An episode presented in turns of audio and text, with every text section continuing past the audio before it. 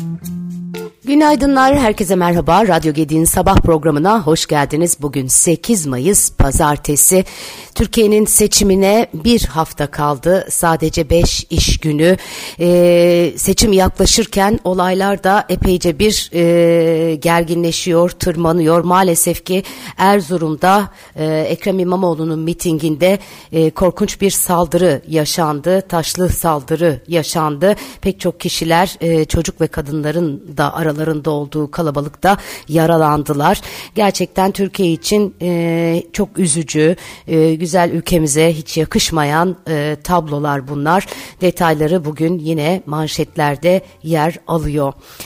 Evet şöyle bir bakalım bugünün başlıklarında neler var. Eee ee, Ekrem İmamoğlu Milletvekili Millet İttifakı Cumhurbaşkanı Yardımcısı adayı ve İstanbul Büyükşehir Belediye Başkanı Ekrem İmamoğlu'nun Erzurum'da düzenlenen mitinginde bir grup seçim otobüsüne taşlı saldırıda bulundu. Miting yarıda kesilirken taşlı saldırı sonucu mitinge katılanlardan yaralananlar oldu. İmamoğlu olaylara ilişkin toplamda en fazla 300-400 azmettirilmiş kişinin olayı düzenlediğini ancak polisin bu kişilere müdahale etmediğini söylerken bu işin Erzurum'la uzaktan yakından ilgisi yok dedi.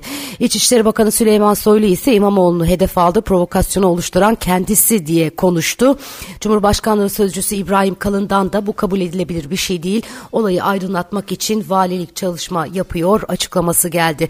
Erzurum dönüşü yüzlerce kişi Ekrem İmamoğlu'nu Sabiha Gökçen Havalimanı'nda karşıladı.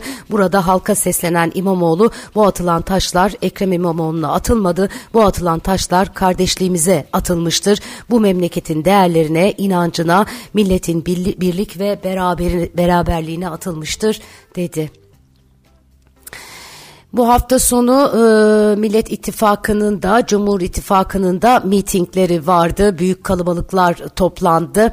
E, AK Parti'nin Atatürk Havalimanı Millet Bahçesi'nde düzenlenen Büyük İstanbul mitinginde Cumhurbaşkanı Recep Tayyip Erdoğan İstanbul evet derse bu iş biter. İstanbul birilerini emekli edeceğiz derse bu iş biter dedi. Büyük İstanbul Tüneli projemizi hayata geçiriyoruz diyen Erdoğan bu proje Marmara Denizi'nin altından geçen üçüncü tüp olacak dedi. Erdoğan ayrıca seçim sonrası asgari ücret ve emekli maaşları ile ilgili düzenleme sözü verdi. Seçimden hemen sonra 7500 lira üzerindeki emekli maaşlarıyla ilgili bir düzenleme yapacağız. Aynı şekilde asgari ücreti dolar bazında bile 3,5 kat arttırarak 8500 liranın üzerine çıkardık. Gelişmelere göre bu rakamı da tekrar gözden geçireceğiz dedi. Memurların maaşlarına Temmuz'da sadece enflasyon farkı eklemekle kalmayacak refah payı artışı da yapacağız. E, bunu da salı günü kamuoyuna açıklayacağız diye konuştu. Milli Eğitim Bakanı Mahmut Özler 14 Mayıs'ta yapılacak Cumhurbaşkanı ve 28. dönem milletvekili genel seçimlerinin ertesi günü 15 Mayıs'ta eğitim öğretime bir gün ara verileceğini bildirdi. Okullarda sandık kurulacağını ve öğretmenlerin sürece aktif katılacaklarını belirten Özer, okullarımızı ve öğretmenlerimizi bir sonraki öğretim gününe rahat ve sağlıklı bir şekilde hazırlayabilmek için seçimin ertesi günü eğitim öğretime bir gün ara vereceğiz. 16 Mayıs'ta eğitim öğretim başlayacak. Öğretmenlerimizi de izinli sayacağız sayacağız, idari izinli sayacağız e, dedi. SGK Nisan'da gelir ve aylık bağlama işlemi sonuçlanan aylık başlangıç tarihi 30 Nisan'dan önce olanların bayram ikramiyelerinin 9 Mayıs'ta ödeneceğini duyurdu. Kurumun açıklamasında 2023 yılı Mart ayı öncesinde gelir ve aylık almakta olanlarla Mart ayı içerisinde gelir ve aylık bağlama işlemleri tamamlananların Ramazan bayramı ikramiyeleri 14-19 Nisan 2023 tarih aralığında ödenmiştir. Nisan ayı içerisinde gelir ve aylık bağlama işlemi sonuçlanan ve aylık başlangıç tarihi 30 Nisan öncesinde olan sigortalı ve hak sahiplerinin Ramazan bayramı ikramiyeleri ise 9 Mayıs 2023 tarihinde ödenecektir denildi. Evet bir hafta kaldı seçimlere. E, seçimler önümüzdeki pazar günü gerçekleşecek. Hakikaten Türkiye'nin tarihi seçimlerinden bir tanesi bu. Seçim sonrasıyla ilgili de e, endişeler var e, işlerin e, yürümesi noktasında. Eğer seçim ikinci tura kalırsa o aradaki süre de neler olabilir e, beklentileri yine e, haber başlıklarına konu oluyor. E, piyasalar tarafında bu hafta son derece derece yoğun bir veri takvimi var. ABD tarafından enflasyon verisi gelecek. Avrupa Merkez Bankası e, e, faiz kararını açıklayacak. E, Asya tarafında e, yine e, Çin'de enflasyon e, verileri e, yatırımcıların odağında olacak. E, Japonya'da hizmet sektörü PMI, Çin'de dış ticaret fazlası vesaire böyle yine çok yüksek e, oranda veriler var. İçeride de e, yoğun bir veri takvimi var. E, geçen hafta yurt içinde enflasyon verisi açıklanmıştı. Aylık bazda %2,39'luk bir artış, yıllık bazda 16 ayın en düşük seviyesi olan %43,68'e gerilediğini enflasyonun gördük. E, ama enflasyonu yüzde 50'nin altına düşen vatandaşların sayısı oldukça az galiba. TÜİK'in verileri bir süredir e, teyide muhtaç olarak yorumlanıyor. E, Dolar TL geçen haftayı bir önceki haftalık e, kapanışın yüzde 0,3 üzerinde 19.50 civarında tamamladı. E, bu hafta yurt içinde bugün hazine dengesi, çarşamba günü sanayi üretimi ve işsizlik, perşembe günü haftalık para ve banka istatistikleri ile cuma günü perakende satış verileri takip ediliyor e, olacak. Amerika'da aynı zamanda borç limiti konusu var. Borç limiti çıkmazına ilişkin tartışmalar sıcaklığını korurken Beyaz Saray'ın borç limitinin kısa vadeli olarak yükseltilmesini değerlendirildiği aktarılıyor. E, bu haftanın Amerika veri takviminde e, bugün toptan satışlar, perşembe üfe, haftalık işsizlik işsizlik ve Cuma günü Michigan Tüketici Güven Endeksi verileri takip edilecek. E, enflasyon e, verileri de e, son derece kritik hatta en kritik Amerika'da tüfenin Nisan'da aylık yüzde 0,4 yıllık yüzde 5 oranında artış göstermesi bekleniyor sevgili arkadaşlar. Evet yine piyasalar tarafında e, nasıl bir ekonomi gazetesi e, dalga boyu yükseliyor diye manşet atmış. E, seçim öncesinde yine son haftanın yoğun ajandasına dikkat çekiliyor.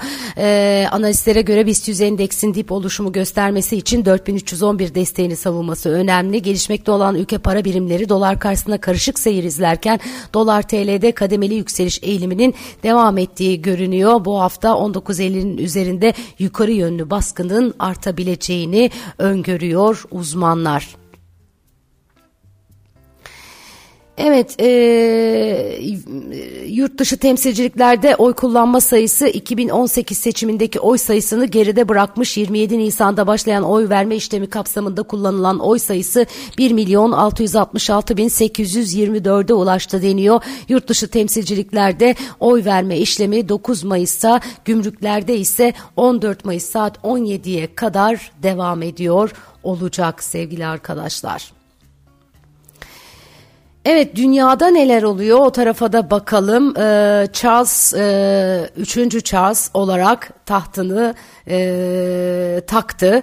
E, büyük bir törenle e, gerçekleşti. Kraliçe Elizabeth'in vefatının ardından epeyce bir e, zaman aldı e, 3. Charles'ın e, tahtını giymesi. Ama bu hafta sonu törenle e, tahtına oturdu, tacını taktı. E, 3. Charles İngiltere'nin yeni kralı oldu. E, diğer yandan e, Suudi e, şey e, söyleyin adını e, Arap Birliği Suriye'yi yeniden e, üye olarak kabul ediyor. E, Arap Birliği'nde üye ülkelerin Dışişleri Bakanları Beşar Esad rejiminin birliğe dönmesi konusunda anlaşmaya varmış. Mısır'ın başkenti Kahire'de e, dün başlayan Arap Dışişleri Bakanları toplantısı sırasında yapılan e, açıklama da Irak Dışişleri Bakanlığı Sözcüsü Ahmet El Sahaf Arap Dışişleri Bakanları toplantısında Suriye'nin Arap Birliği'ne dönmesi konusunda anlaşmaya varıldığını ilan etti. Arap Birliği ve Mısır tarafından konuyla ilgili henüz resmi bir açıklama yapılmadı. Arap ülkelerinde son dönemde Esad rejiminin Arap Birliği'ne dönüşü için diplomatik çabalar yürütülüyordu. Arap Birliği Suriye'deki iç savaş nedeniyle 12 Kasım 2011'de Esad rejiminin birliğe üyeliğini askıya almış idi. Ee, Avrupa'da son 30 yılın en yüksek seviyesine çıkan enflasyon ve artan faizler özel tüketimi olumsuz etkileyerek ekonomiyi yavaşlatırken kıtadaki pek çok şirket çalışan sayısında azalmaya gittiğini ya da yeni alımlara ara verdiğini duyuruyor. Otomobil üreticisi e, Stellantis İtalya operasyonlarında gönüllü işten çıkarmalar yoluyla 2000 işçiyi işten çıkarmak için Şubat'ta sendikalarla anlaşmış. İsveçli grup Volvo Mart'ta Avrupa'daki otobüs, otobüs e, otobüs üretim operasyonunu yeniden yapılandırarak 1600 kişinin işine son verileceğini açıklamış. İngiliz süpermarketler grubu Sainsbury's e, Şubat sonunda açıkladığı yaklaşık 2000 kişinin istihdamını etkileyecek yeniden yapılanma planının hemen ardından 300 kişiyi işten çıkaracağını da duyurmuş. E, pek çok başka şirketler var. İşte İsveçli Ericsson, e, İrlanda ABD ortaklı e, bilgi teknolojileri firması Accenture e, gibi gibi e, pek çok Avrupalı şirket e, ya işten çıkarmalar yapıyor büyük ölçüde ya da yeni işe alımları e, durduruyor. E, böyle bir tablo var Avrupa'da. En birinci sebebi elbette ki enflasyon sevgili dostlar. Evet, e, bugünün e, haber başlıkları özetle böyle güzel, e, verimli, sağlıklı bir hafta diliyorum. Bitirmeden Gedik grubundan bir haber de vermek isterim. Bu hafta sonu Gedik grubunun yetiştirdiği kaynak mühendisleriyle bir araya geldik.